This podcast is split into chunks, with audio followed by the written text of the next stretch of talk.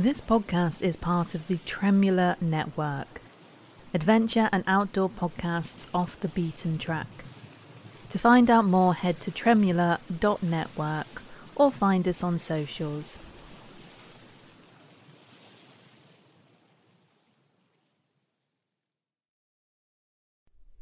Seize Your Adventure is part of the Tremula Network, adventure and outdoor podcasts off the beaten track. Hello, adventurers. Fran Tarowskis here, and I realise that I have been away from your headphones for a little while. I have been working very hard on a couple of projects, and so I haven't had as much chance for Seize Your Adventure as I would like to have. But I did want to bring you a little something new in August. So, for those of you who follow me very closely, you may have already heard this one. But back in June, I had the honour of being invited onto another podcast called Podcaster. And this was a slightly different type of interview to some of the ones that I've had before. Podcaster is hosted by V, the voice of Pod.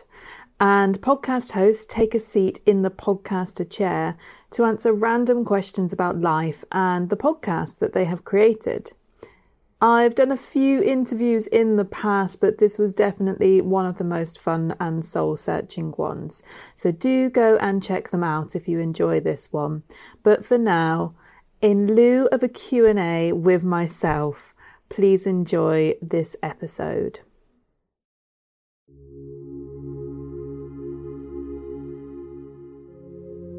I'm really happy with how the podcast has turned out and being able to just change a couple of people's lives has been so amazing. And the feedback that I've been getting from people really makes me feel like I've achieved something.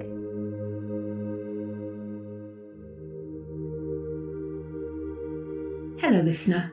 My name is V, the voice of Pod, and I am the host of Podcaster.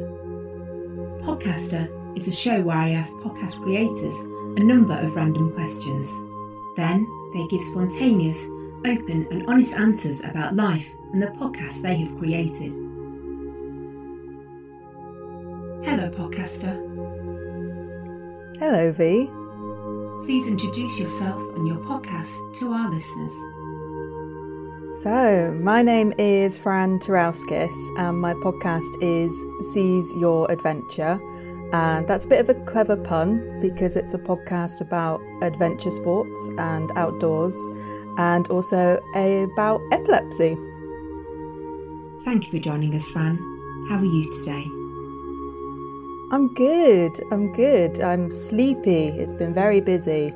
Same as lots of podcasters at the moment. Lots of things going on in the background. So it's a nice little break to speak to you. Are you ready? I don't know if I'm ever ready for random questions, but let's go. Great, let's begin. Where did the idea behind your podcast come from? So, this is an epic story. I'll try and keep the short version for you. But in 2015, I was diagnosed with epilepsy myself. And then in 2017, I decided to go and walk the Camino de Santiago, which is 500 miles across Spain from the east to the west. And whilst I was doing that, I realised that it was a bit surprising for people that someone with epilepsy could do a walk like that, um, particularly because I did it solo. So when I came back, I started to try and find other people like me with epilepsy that do adventurous things. And I started off asking them to just write blog posts, but I didn't really find that that was the most appealing for me to just have it written on a page. I really wanted to speak to people and get to know a bit more about them and really connect with them as well as somebody else with epilepsy that is into the same things as me. So a podcast was the logical way of doing that and being able to have real conversations with people and share the person behind the diagnosis. What do you hope people take away from listening to your podcast? there are so many things I want people to take away. Um, obviously, for people that don't really know about epilepsy, I would love it if they use the podcast as a way to learn about it in a interesting way, being able to listen to people talk about their sports and the passion behind it, whilst also talking about their epilepsy at the same time. But I think in a general way, I just want everybody to know that having epilepsy doesn't stop you from doing adventurous things. And we don't have to be scared of people with epilepsy taking part in adventurous sports. What was the last thing you did for yourself? So, I had a massage at the weekend just gone, and that's only about the third time that I've had a massage in my life. And it was incredible. I was aching for a couple of days afterwards. I'm still aching a bit because there were so many knots in my shoulders and that kind of thing. The massage therapist afterwards said to me, "You can come back. I think that we we can work on you a bit more." Um, so obviously it was something that I really needed, but that was definitely a treat for myself, which, as I say, I haven't had very much, and it really felt like a, uh, oh, what's the word? Just a very self indulgent thing to do. How much do you gossip? I don't think I really gossip that much at all. I feel like I'm quite trustworthy in terms of if people tell me something, I don't tend to pass it on. But having said that, I do quite like hearing the gossip. So I suppose that still counts if people are giving me the information, but I don't tend to be the gossip myself. Beach or swimming pool? Beach, definitely beach for me.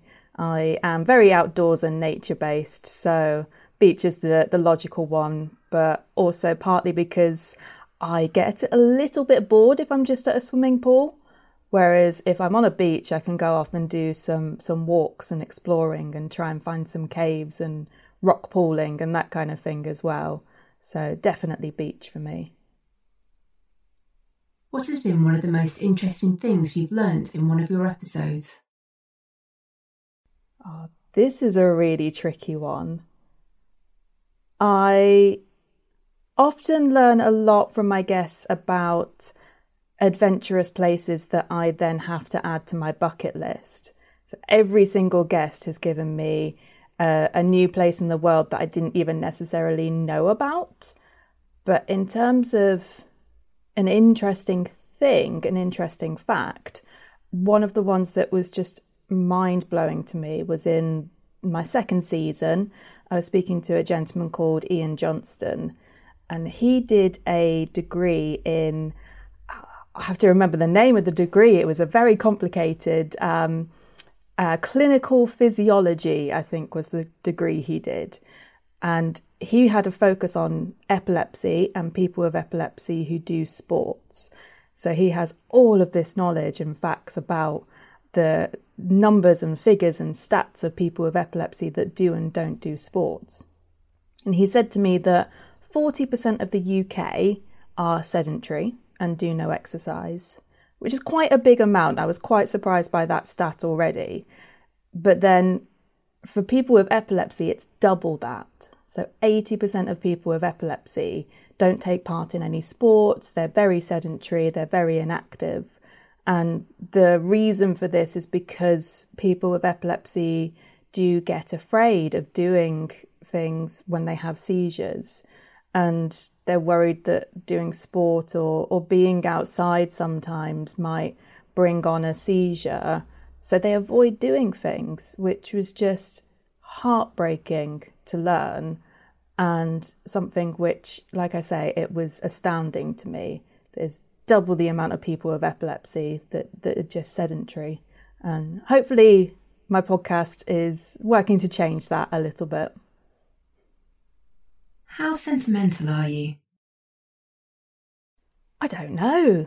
This is making me think really deep.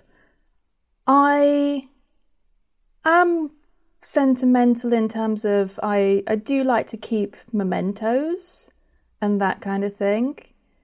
but I also am pretty good at doing spring cleaning every now and then and just throwing stuff away.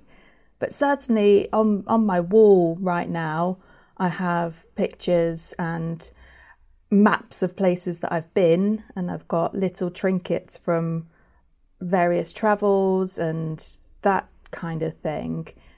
But also, I'm not very, I don't focus on the past very much. So I don't dwell on things that have happened and become very sentimental about that time in the past that I wish I could go back to. But certainly, I, I do kind of tr- keep things to remind myself, possibly because I'll just forget if I don't have the things. My memory can be a bit bad like that sometimes. What are you too scared to try? I don't know. I don't want to say that I'm super brave, but I feel like I would try most things. I do feel like a skydive would be one of the ones that would be really pushing it for me. And that's partly for two very stupid reasons. And one was of people of my age might remember the um, Hollyoaks late nights and there was one episode where there was a skydive that ended horribly. I think that scarred me for life. I was probably slightly too young to watch that episode, and I don't think I would ever do a skydive now. Um, yeah, I think skydiving is one of the few things that kind of pops into my mind in terms of I don't think I'd ever do that. But I try most things, and obviously I do an adventure podcast, so I have done quite a lot of adventure sports that are scary, but that's part of the good thing about it. It's good to be scared every now and then. So, but skydiving, we'll go with that one. Have you ever thought that you're the smartest person in the room? Yes. Just leave it at that, shall we?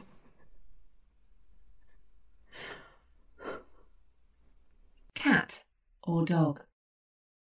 It depends what mood I'm in, which I suppose makes me a cat, but probably cat. Cats are easier to look after. Um, but I would never say no to having a dog. How do you cope with stress? Badly, sometimes. But I, when I'm coping with stress well, I will be doing something active.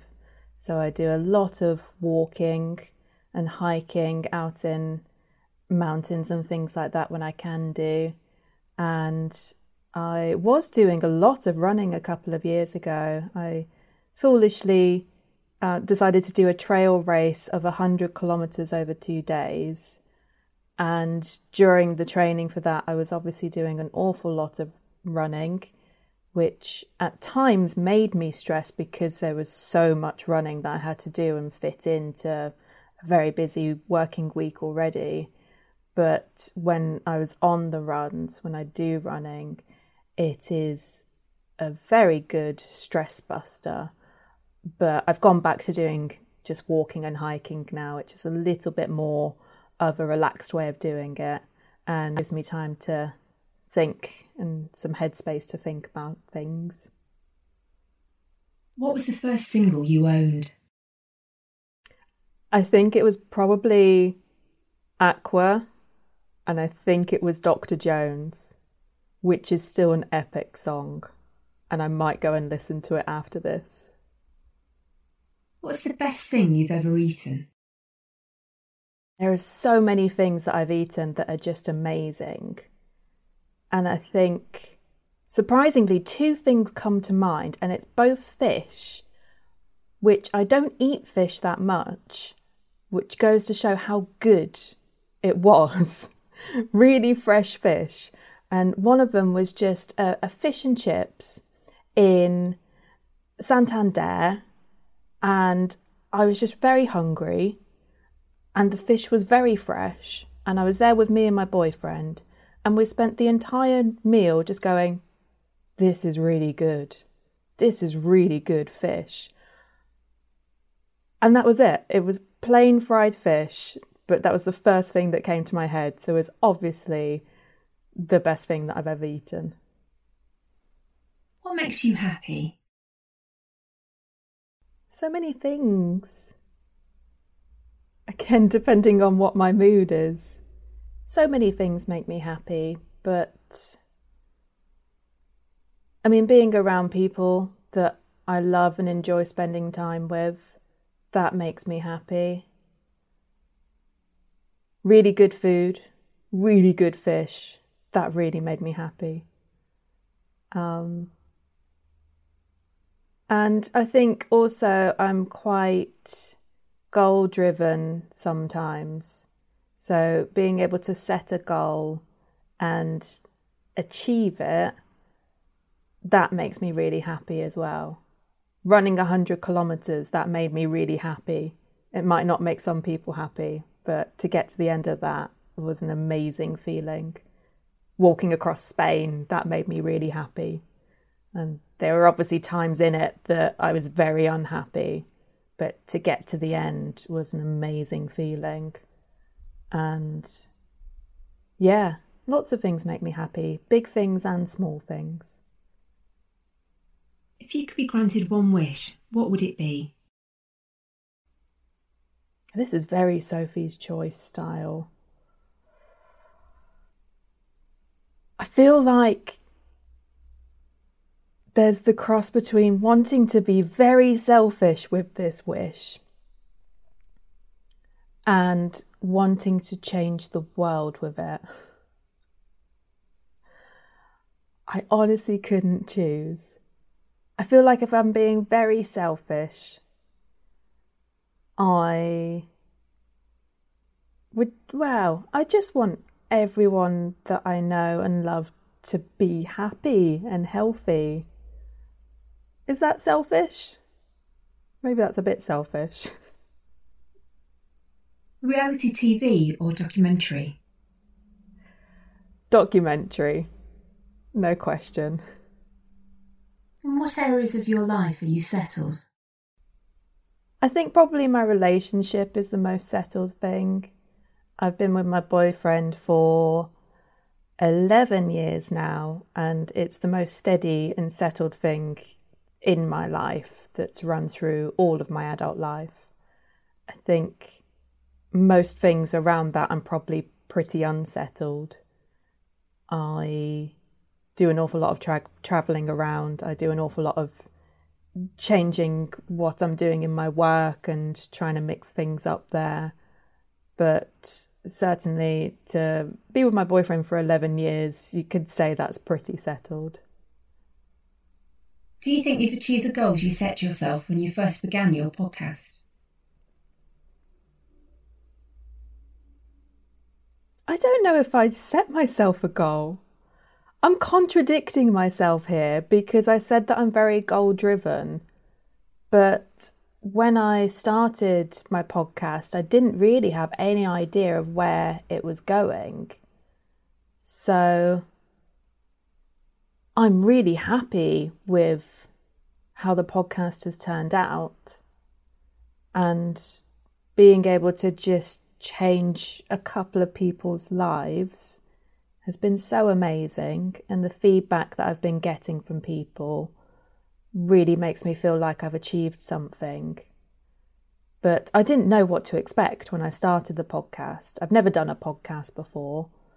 I have no idea why I thought that I could do one, but I think I've done quite well with it.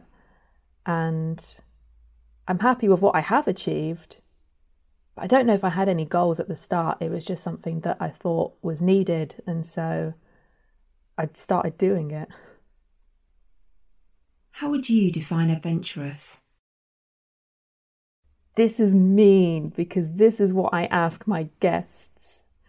And no matter how many times I hear other people talking about it, I still find it really difficult to describe. I think if if I were to describe adventure, I would say that adventure is a feeling and it's a little bit like love. You know what an adventure is when you have one. even though you might not be able to put your finger on why that's an adventure. So I suppose adventurous is putting yourself in situations where you might have an adventure. So stepping out of your front door and taking a left and then taking a right and then taking another left and not having an idea of where you're going to go. I think that's adventurous. And I think it I think adventurous is being happy with the fact that you don't know what's going to happen next. So I'm very adventurous in my life because I very rarely know what's going to happen next. But yeah, that's that's how I define adventurous.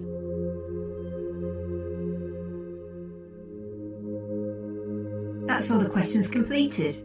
How did you find the experience? So disconcerting. I realise how much of a contradiction I am. I've always said this I'm a very split personality, and it really depends on what day you get me. But you've got me on a day when I'm very reflective, so it's been really fun. Thank you. Thank you again, Fran, for being a guest on Podcaster. It was nice to meet you. It was lovely to meet you too, V. Thank you for listening to this episode of Podcaster. If you haven't already, please subscribe, rate, and review. You can find us on Twitter and Instagram at PodcasterPod. This podcast was brought to you by the Chancer Collective. Take care, and until next time, goodbye.